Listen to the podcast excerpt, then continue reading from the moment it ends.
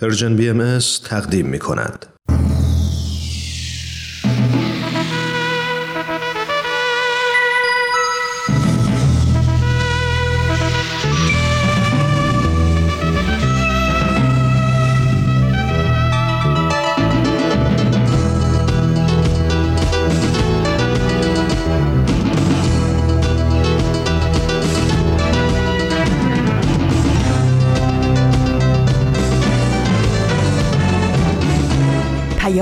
دوست.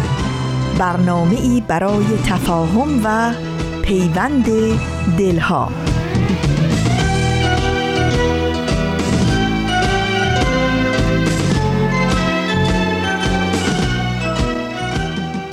گرمترین درودهای ما به شما شنوندگان عزیز رادیو پیام دوست. در هر کوی و برزن این دهکده جهانی که شنونده برنامه های امروز رادیو پیام دوست هستید امیدواریم تندرست و ایمن و سرفراز باشید و روز خوب و پر امیدی رو سپری کنید.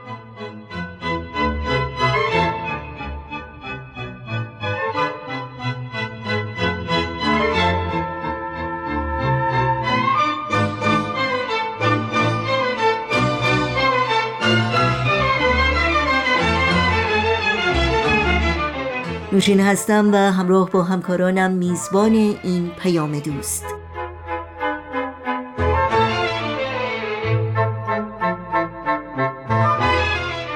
چهارشنبه اول آذر ماه از پاییز 1402 خورشیدی برابر با 22 ماه نوامبر از سال 2023 میلادی رو درگاه شمار ورق می‌زنیم. برنامه هایی که در طی ساعت پیش رو تقدیم شما می کنیم شامل تغییرز و خبرنگار خواهد بود که امیدواریم همراهی کنید.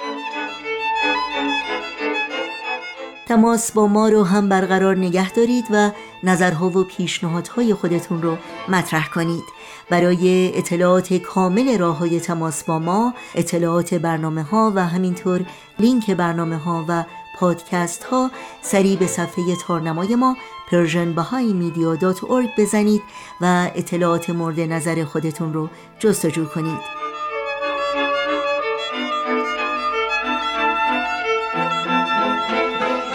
این صدا صدای رادیو پیام دوست. از شما شنوندگان عزیز دعوت می کنیم با برنامه های امروز با ما همراه باشید.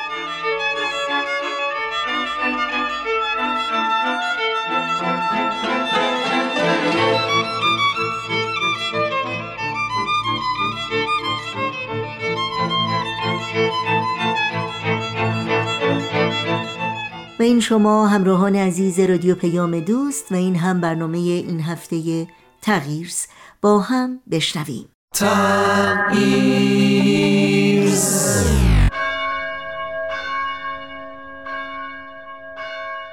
سلام من سارا هستم. به تغییرز خوش آمدید. در تغییرز با هم به نقاط مختلفی از دنیا سر می‌زنیم. در تغییرز درباره گروه ها و افرادی صحبت می کنیم که در شرایط جغرافیایی و فرهنگی متفاوتی زندگی می کنند ولی همگی یک ویژگی مشترک دارند. اونها در جهت تغییر جامعه اطرافشون قدم های مؤثری برداشتن. از خودمون پرسیدیم چطور میشه هر کدوم از ما با وجود محدودیت ها و مشکلات برای ساختن جامعهمون سهمی داشته باشیم. در پادکست تغییرز به دنبال تجربه هایی هستیم که شاید پاسخ این سوال رو به ما نشون بدن. اینجا در تغییر در هر چند اپیزود یکی از این روایات رو برای شما تعریف می‌کنیم.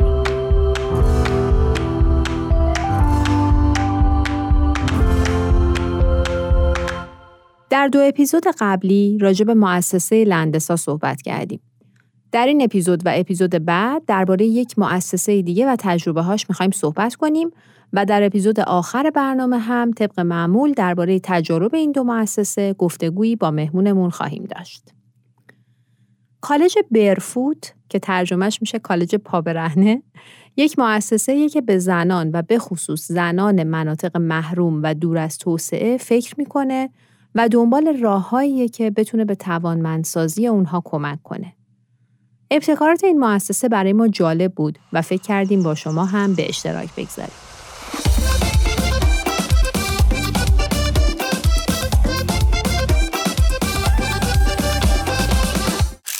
خب کمی از روی کرد و اهداف کالج برفوت بگم براتون.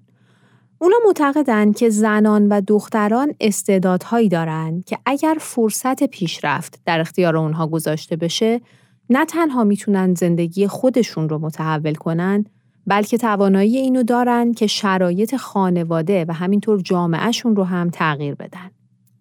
این کالج در سطح بین المللی کار می‌کنه و مأموریت خودش رو این می‌دونه که زنان و دختران بیشتری از مهارت‌ها و دانشی بهره ببرن که بتونن بانی چنین تغییر و تحولاتی باشن.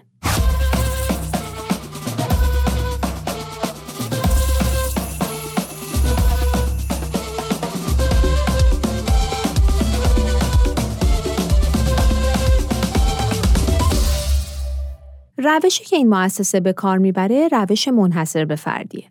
اونا اول میان و در سطح یک منطقه دوره های آموزشی رو برگزار می‌کنن و بعد راههایی رو به زنان روستایی این مناطق معرفی می‌کنن و تشویقشون می‌کنن که به این دوره ها بیان. زنانی که از روستاها میان و در این دوره ها شرکت می‌کنن می‌تونن در چند رشته که با نیازهای روستاشون هماهنگی داره تخصص پیدا کنن. مثلا رشته مهندسی خورشیدی یکی از این هاست. بعد از این دوره ها این زنان به روستاها برمیگردن و کالج کمکشون می‌کنه تا از طریق ایجاد فرصت های شغلی جدید انرژی پاک یادگیری و توانمندی اقتصادی و اجتماعی رو به جامعه خودشون عرضه کنن.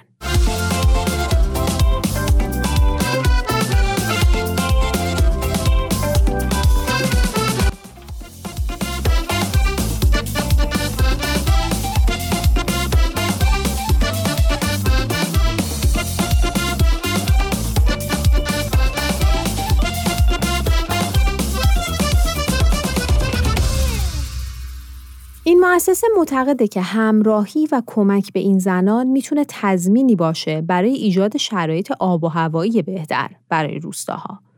چون این زنان با استعدادی که دارن و دانشی که کسب می‌کنن می‌تونن ابزارها و روشهایی رو به روستاها بیارن تا مشکلات محیط زیست و آب و هوا رو هم که در اثر روشهای سنتی کار ایجاد می شده کاهش بده. همینطور اونا معتقدن که اگه بخوایم راه حل‌های طولانی مدت برای بهتر شدن شرایط اقتصادی و اجتماعی روستاها پیدا کنیم، یکی از اصلی ترین راه ها کمک و همراهی با زنان این روستاهاست چون اونها نیروی بسیار مؤثری برای تغییر هستند. پس در واقع این مؤسسه نه فقط به زنان بلکه به کل جوامع روستایی تحت پوشش از طریق آموزش زنان و دختران کمک های ارزشمندی ارائه میده.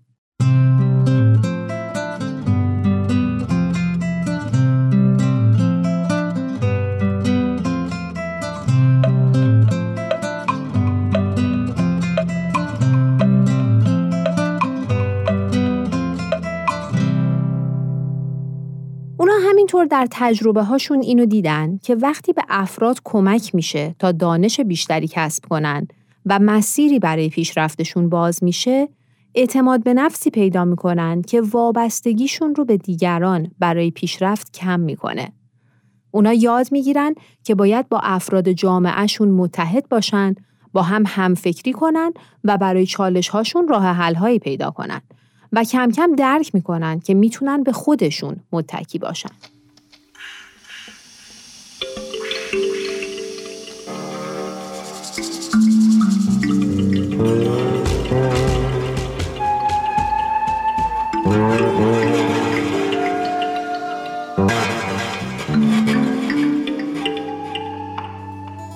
ماریاتو در یک روستای کوچیک در سنگال زندگی می کرد. روستای اونا برق نداشت. این به این معنی بود که اونا باید شام رو خیلی زود و زیر نور خورشید درست می‌کردن. یا وقتی بارون میبارید دیدن دوردست در فضای باز خیلی سخت بود و این باعث می‌شد وقتی حیوانای وحشی به روستاشون حمله می‌کردن روستایا دیر متوجه می‌شدن و دامهاشون خوراک این حیوانای وحشی می‌شدن. از طرفی بچه های روستا هم برای درس خوندنشون همیشه مشکلاتی داشتن چون مجبور بودن زیر نور کم چراغ های نفتی درس بخونن.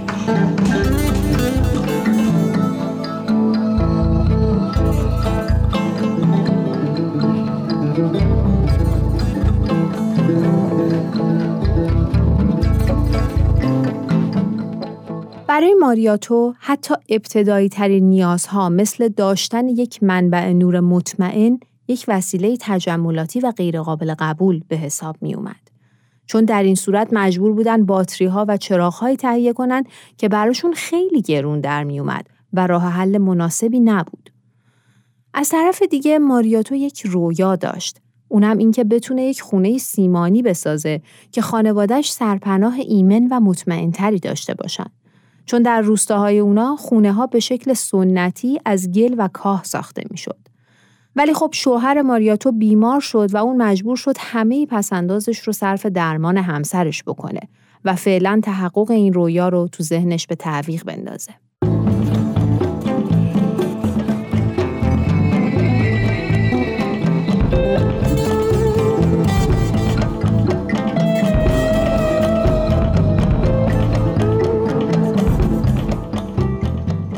در یه همچین شرایطی بود که نماینده هایی از کالج برفوت به روستای اونا اومدن تا یک برنامه آموزشی نیروی خورشیدی رو در اونجا اجرا کنن. وقتی خبر این اتفاق به گوش ماریاتو رسید، براش جالب بود ولی خیلی مردد بود که آیا می‌تونه شرکت کنه یا نه.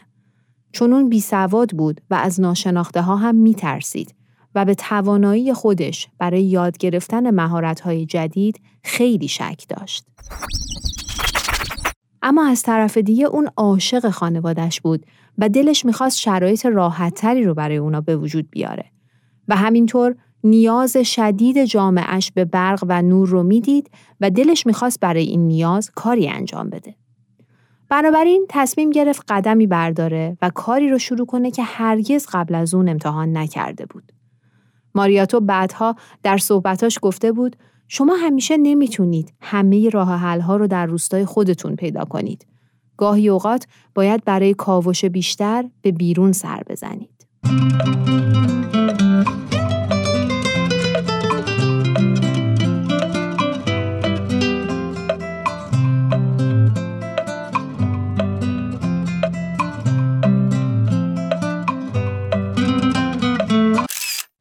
شروع سفری برای تحول بود.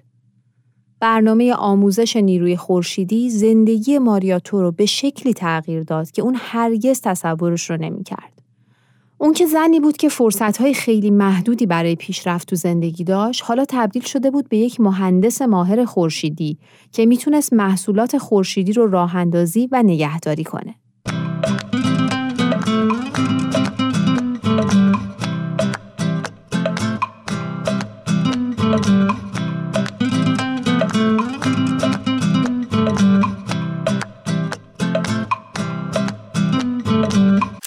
داشتن دانش جدید به ماریاتو اعتماد به نفس خیلی بالایی داد. اون حالا احساس آمادگی بیشتری می کرد تا با انواع چالش هایی که در روستا به خاطر شرایط وجود داشت مقابله کنه. و حالا دیگه می‌تونست تخصص خودش رو با جامعهش به اشتراک بگذاره. ماریاتو می‌گفت ذهنش پر از ایده هایی که دانش جدید با خودش آورده و می‌دونه که وقتی این روش های جدید رو بتونه توی روستا پیاده کنه دستشون از ثمرات این دانش جدید پر میشه.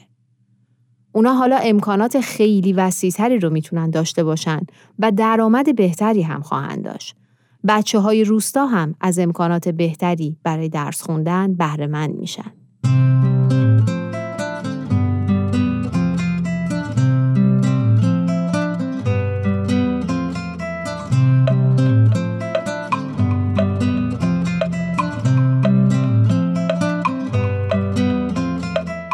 دانش استفاده از انرژی خورشیدی یک راه حل مبتکرانه برای روستای اونها به حساب اومد.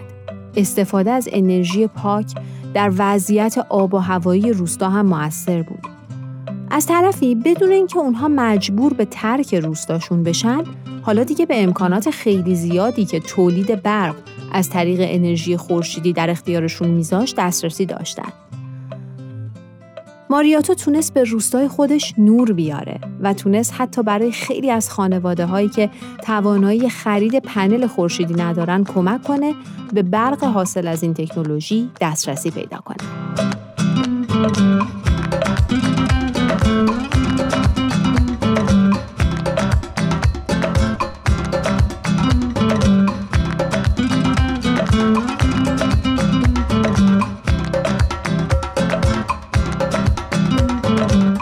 برفوت معتقده تجربه ماریاتو قدرت تحول آفرین آموزش رو نشون میده. وقتی آموزش و منابع آموزشی در اختیار گروههایی از مردم قرار می‌گیره، اونا می‌تونن زندگی خودشون رو متحول کنن. آموزش فرصتی برای تغییر رو در اختیار مردمی که هرگز چنین فرصتی نداشتن قرار میده.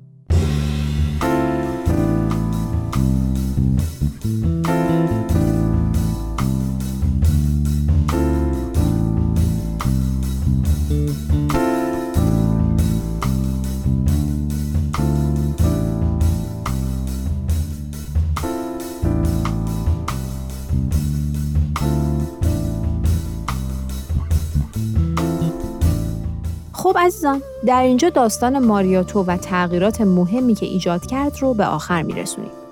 امیدوارم شنیدن این تجربه الهام بخش ایده هایی باشه که بتونه چراغ دانش رو در بسیاری از جوامع روشن کنه.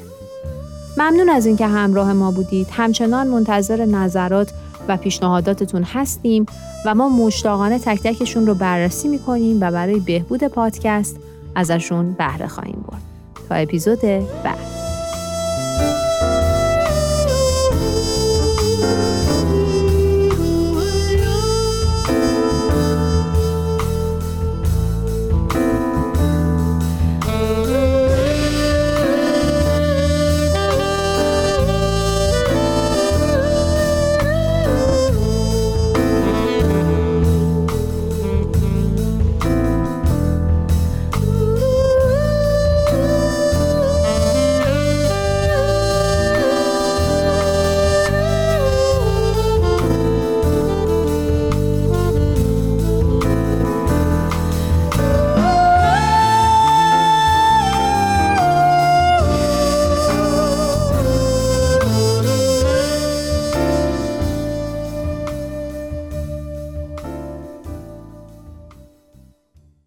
بخش تازی از مجموعه تغییرز از رادیو پیام دوست همراه بودید. برنامه های هر روز رادیو پیام دوست رو می‌تونید در شبکه های اجتماعی فیسبوک، یوتیوب، ساوند کلاود، اینستاگرام و تلگرام زیر اسم ام از جستجو بکنید. مشترک رسانه ما باشید و نظرهای خودتون رو هم با ما در میون بگذارید. آدرس تماس با ما در کانال تلگرام هست at persianbms underscore با قطعه موسیقی در ادامه برنامه های امروز رادیو پیام دوست با ما همراه بمونید.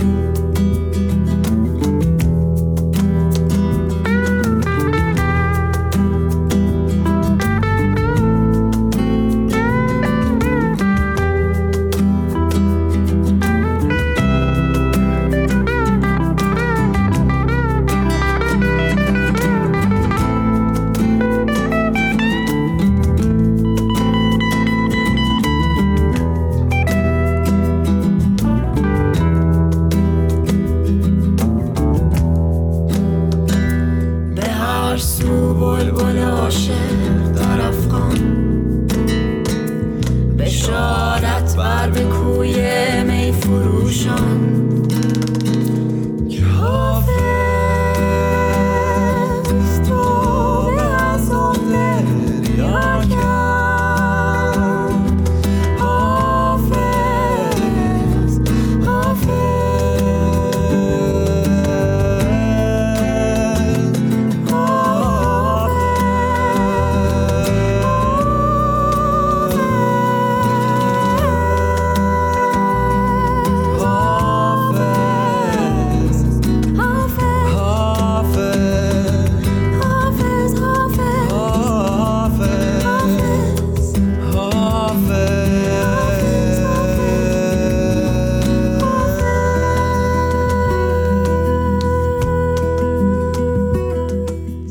شنوندگان عزیز در این بخش از برنامه های امروز رادیو پیام دوست از شما دعوت می کنم با خبرنگار همراه باشید.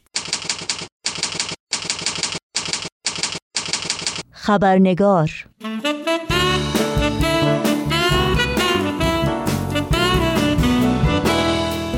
و ما با وجود بیش از چهار دهه ظلم و بیدادگری مقامات جمهوری اسلامی علیه شهروندان بهایی در ایران و صدور صدها قطنامه از طرف نهادها و سازمانهای بین المللی حقوق بشر از جمله سازمان ملل علیه این رفتار انسان ستیزانه و بیرحمانه سرکوب و آزار و اذیت جامعه ستمدیده بهایی در این سرزمین همچنان رو به افزایش است.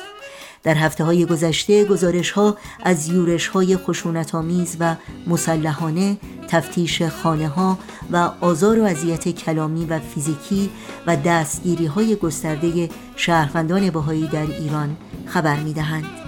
در بیانیه اخیر جامعه جهانی بهایی می‌خوانیم حکومت ایران هر هفته که میگذرد و با هر موج جدید دستگیری شواهد جدیدی را از میزان ظلم خود و قصدش برای آزار و اذیت بهایان تنها به دلیل اعتقاداتشان حتی در دوران سالمندی نشان می دهد.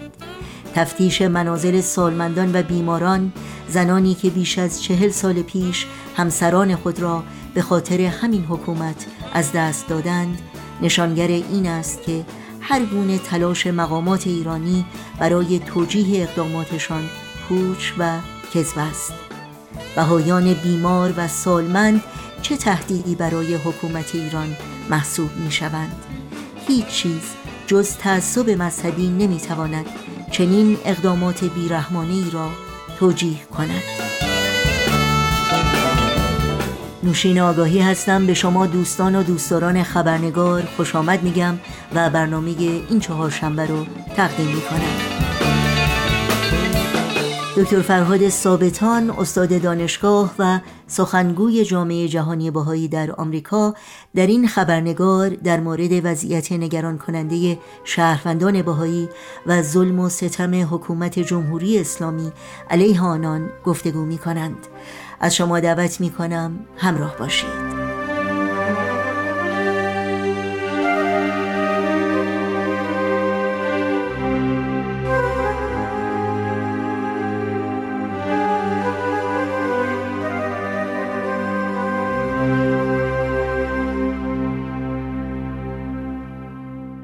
آقای دکتر فرهاد ثابتان درود بر شما. به برنامه خبرنگار بسیار خوش آمدید. خیلی ممنون از دعوت شما. خوشحالم که فرصت دیگری پیش اومده که در خدمت شما و شنوندگان شما باشه خیلی متشکر جناب دکتر ثابتان متاسفانه بیانیه اخیر جامعه جهانی باهایی خبر از تشدید آزار و اذیت پیروان آین باهایی داره و متاسفانه بعضی از این اخبار واقعا بسیار هولناک و غمانگیز هستند. در مورد نکات این بیانیه و شواهد و گزارش هایی از این آزار و اذیت های اخیر که به دست شما رسیده اگر ممکنه توضیحاتی رو برای شنوندگانمون بفرمایید. بله با کمال میل. اون چی که ما می‌تونیم تایید کنیم این است که حدود دو هفته پیش ماموران امنیتی به منازل بیش از 20 شهروند بهایی در کرج و همدان و اونم به صورت مسلحانه یوروش بردن. و تا اونجا که اطلاع داریم حداقل 19 نفر رو بازداشت کرده بودن.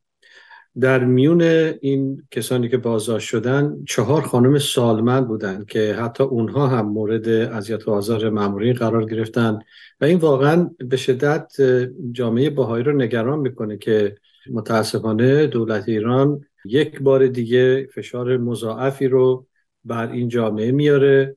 و بعضی از اینهایی که به منازلشون یورش برده شده مورد اذیت و آزار هم کلامی و هم فیزیکی قرار گرفتن.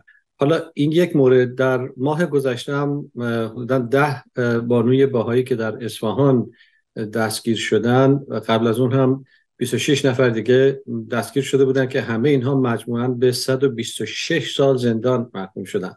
و از همین ماه گذشته تا کنون ما حداقل داشتیم 32 نفر در تمام ایران متاسفانه بازداشت شدن. و نگرانی ما این است که خب به طور کلی هر نوع بازداشتی که میشه ببیشه که بدون حکم قانونی است یا اگر هم حکم قانونی داشته باشن اتهاماتی که زده میشه تا به حال همش بی اساس بوده و هیچ مدرکی نشون داده نشده. ولی نکاتی که بیش از همه واقعا غم هست این است که مثلا به مناظری که از این بانوانی که یورش برده بودن ایشون به بیماری آلزایمر مبتلا هست و شما را تصور کنید که وقتی یک چنین بیماری در منزل هست و در منزل رو به زور میشکنن یا وارد میشن او چه حالتی بهش دست میده؟ و یک خانم سالمند دیگری که به منزلش حمله شده بود با آشفتگی و اضطراب مواجه شد که به سرعت اونو به بخش اضطراری بیمارستان آی سی منتقل کردن. در مورد منزل یک خانم سالمندی که 82 ساله در قیاب اون در منزل رو شکستن و منزل رو تفتیش و زیر و رو کردن و وسایل اون رو بردن. ببینید نکته که عرض می‌کنم این است که هجوم به منازلی که خانم های سالمندی در اون هستن که هیچ اتهامی رو به هیچ وجه نمیشه به اونها زد. با یک چنین خشونتی مواجه هستن. لازم به تذکر است که دو نفر از این بانوانی که بنده اشاره کردم شوهراشون در اوایل انقلاب پس از انقلاب اسلامی در میان کسانی بودن که اعدام شدن. یعنی شوهرها اعدام شدن. حالا هم که بانوانشون خانماشون سالمند هستن حالا به منازل اینها حمله می‌کنن. این عزیزانی که اعدام شدن اون دو نفر شوهر این خانم هایی که اعدام شدن و تمام این دستگیری ها صرفا به خاطر این بوده که اینها باهایی هستن. یعنی واقعا هیچ اتهام دیگری اثبات نشده در دادگاه و چون به هر حال اینها باهایی هستن این افراد شهروندان ایران باهایی هستن و در مراسم دینی خودشون شرکت می‌کنن یک چنین چیزی رو به عنوان اتهام یا یک مسئله امنیتی یا یک مسئله جاسوسی تلقی میشه در حالی که هیچ شواهدی برای هیچ کدوم از این اتهامات وجود نداره. به هر حال موج اخیر این دستگیری ها در همدان در کرج اصفهان یزد ما باش مواجه بودیم و به طور کلی نقض حقوق مدنی و انسانی بهاییان همینطور ادامه داره متاسفانه. در این بیانیه در حقیقت به یک روند تاریخی در ایران اشاره شده روندی که از تحکیم همبستگی جمعی حکایت داره. از یک نگاه مشترک از سوی همه اخشار مردم ایران نسبت به اصول بنیادینی چون عدالت برابری آزادی و غیره. در این مورد و اینکه چرا این دستاورد حائز اهمیت هست علا رقم این که جامعه باهایان ایران و بسیاری از اقلیت های دیگه و از بودی همه مردم ایران واقعا در این چند دهه گذشته تحت فشارها محرومیتها و سرکوب شدید بودند. در این مورد اگر ممکنه بیشتر بشنویم از شما. خب بدون شک بله. مسئله عدالت مسئله است که شهروندان ایران تمام هموطنان ما همیشه با اون قرابت داشتن می‌خواستن جامعه داشته باشن که در اون عدالت برجا باشه. یک تاریخی از کشور ما بیش از دو هزار سال کارنامه عادلانه داشتیم. البته فراز و نشیب داشته. پس مسئله مسئله جدیدی نیست. خب این عدالت در حقیقت چیست و مردم به چه چیزی می‌خوان متوسل بشن؟ مسئله حق هست. چون وقتی حقی ناحق میشه اونجاست که عدالت زیر پا گذاشته میشه و متاسفانه ظلم به وجود میاد. خب ما ببینیم که آیا این فقط حقوق شهروندان بهایی هست که زیر پا گذاشته شده یا حقوق تقریبا بشه گفت همه اقشار مختلف هموطنان ایرانی ما. خب در آغاز انقلاب بدون شک میشنوندگان شما آگاه هستند که تقریبا همه حقوق بهاییان از زمان کودکی تا زمان مرگ حتی بعد از مرگ از حقوق کفن و دفنشون هم محروم بودن. از حق تحصیل گرفته تا حق اشتغال تا حق مالکیت املاک خودشون تا حق کسب و کار و غیره و غیره. بهایان از همه اینها محروم بودن. و بعد حالا ما می‌بینیم که شهروندان ایران حتی از حق پوشش خودشون هم حق اختیار در پوشش خودشون هم محروم هستند پس وقتی این حقوق زیر پا گذاشته میشه ظلم به وجود میاد و مردم ایران همه خواستار عدالت هستند در نتیجه اون عنوانی که یا این ایده ای که جامعه بهایی الان در حال گسترش اون هست این است که داستان همه ما یکی است. یعنی همه شهروندان ایران الان متاسفانه با نوعی بیعدالتی و نقض حقوق اساسی انسانی و شهروندی مواجه هستند. در نتیجه همه الان صحبت از این می‌کنن که به چه صورت و از دیدگاه بهایی به چه صورتی که خشونت آمیز نباشه بتونن عدالت رو برقرار کنن. در این بیانیه به یک سند بسیار مهمی اشاره شده که جامعه باهایی در این ماهون رو منتشر کرده با عنوان مسئله باهایان سرکوب و استقامت در ایران. در مورد این سند و پیشینه اون اگر ممکنه برای شنوندگانمون توضیح بفرمایید. بله بله. ببینید این سند چندین سال پیش یعنی تقریبا شاید یک دهه بعد از انقلاب به وجود اومد و تقریبا هر از چند سال به روز شده و اطلاعات جدیدی در اون انتشار پیدا کرده. و این سند در حقیقت یک تاریخچه است از آنچه که بعد تاکید کنم یک تاریخچه مستندی است از آنچه که به بهایان وارد شده و استقامت بهایان رو در رابطه با یک چنین سرکوب و تضییقاتی رو نشون میده. و در اونجا کسانی که در اوایل انقلاب اعدام شدن بیش از 200 شهروند بهایی واقعا افراد فرهیخته جامعه ایران بودن که دستگیر شدن و اعدام شدن. از مصادره اموال جامعه بهایی مصادره اموال افراد بهایی از اخراج اساتید بهایی از دانشگاه و دانشجویان بهایی از دانشگاه و محرومیت دانشجوها از ورود به دانشگاه. واقعا تمام اینها به صورت مستند در این سند مسئله بهایان ارائه شده. برای اینکه ما در حقیقت یک تاریخچه ای رو می نویسیم در اینجا که نشون داده بشه که جامعه بهایی در ایران در این چهل و چند سال گذشته با چه فشارهای عمیقی مواجه بوده و تونسته که بدون اینکه به خشونت متوسل بشه در مقابل یک چنین فشارهای استقامت بکنه و خود همین نشان دهنده یک نوع پایداری و یک نوع واقعا مواجهه مسالمت آمیز با ظلم و جور هست.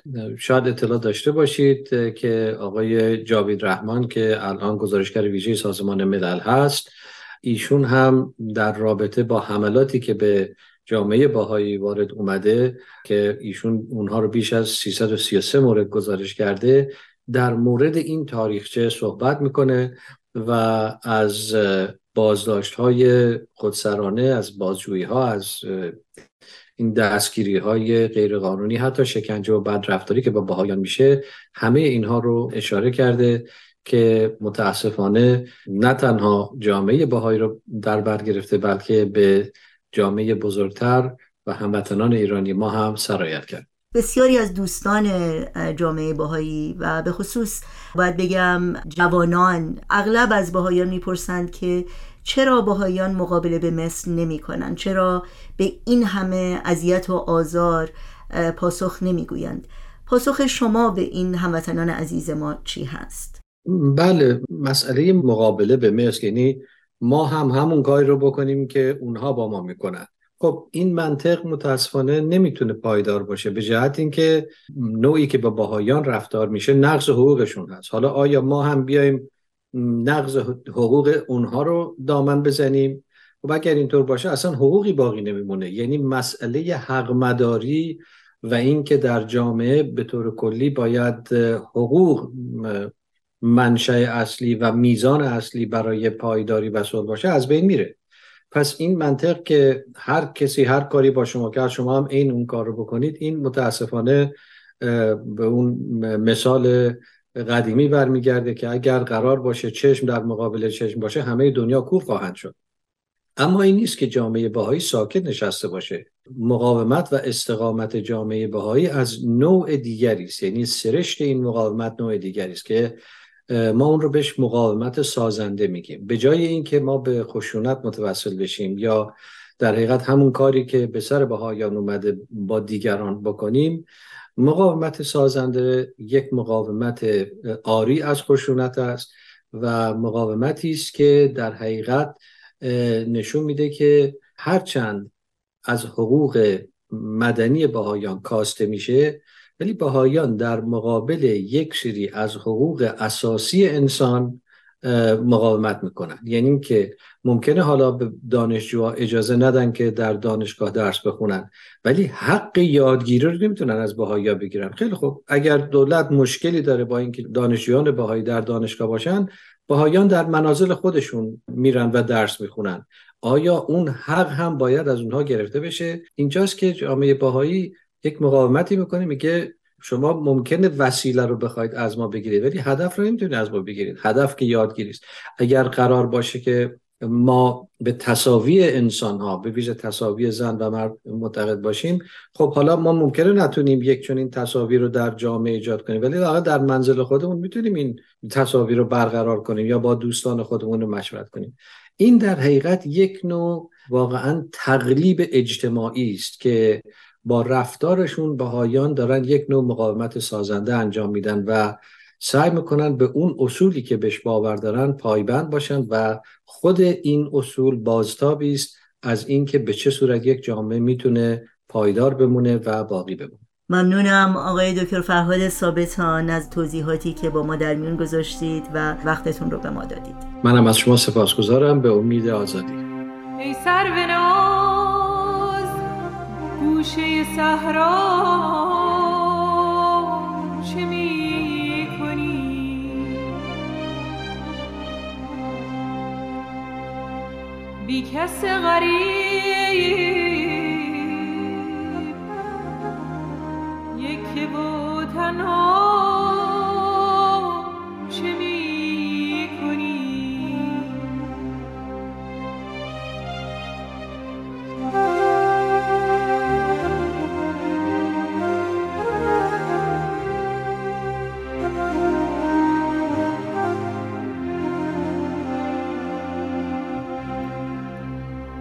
باغت کجاست؟ آب روان کو شکوفه کو اینک کنار صخره سما. چه می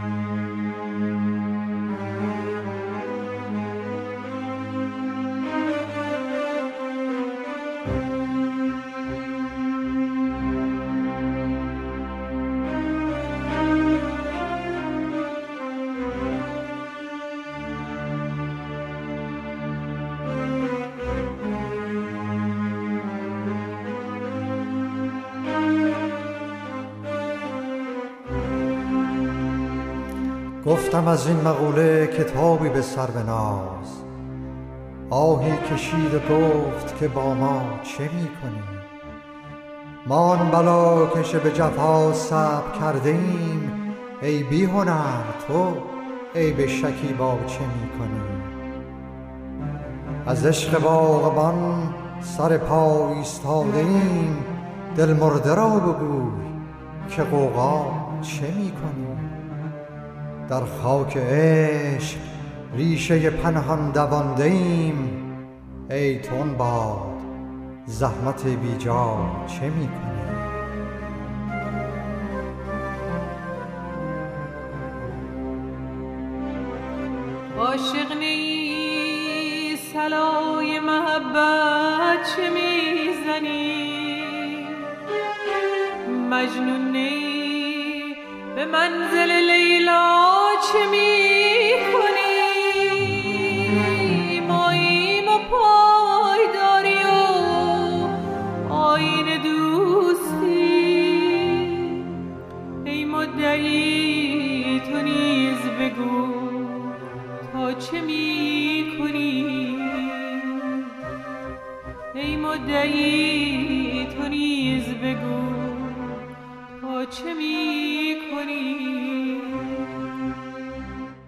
به پایان برنامه های این چهارشنبه رادیو پیام دوست می رسیم یادآوری کنم که برای تماس با ما ایمیل آدرس ما هست info at persianbms.org شماره تلفن ما 001 703 671 828 828 و شماره ما در واتساپ هست 001 847 425 79 98 همراه با تمامی همکارانم همگی شما رو به خدا میسپاریم.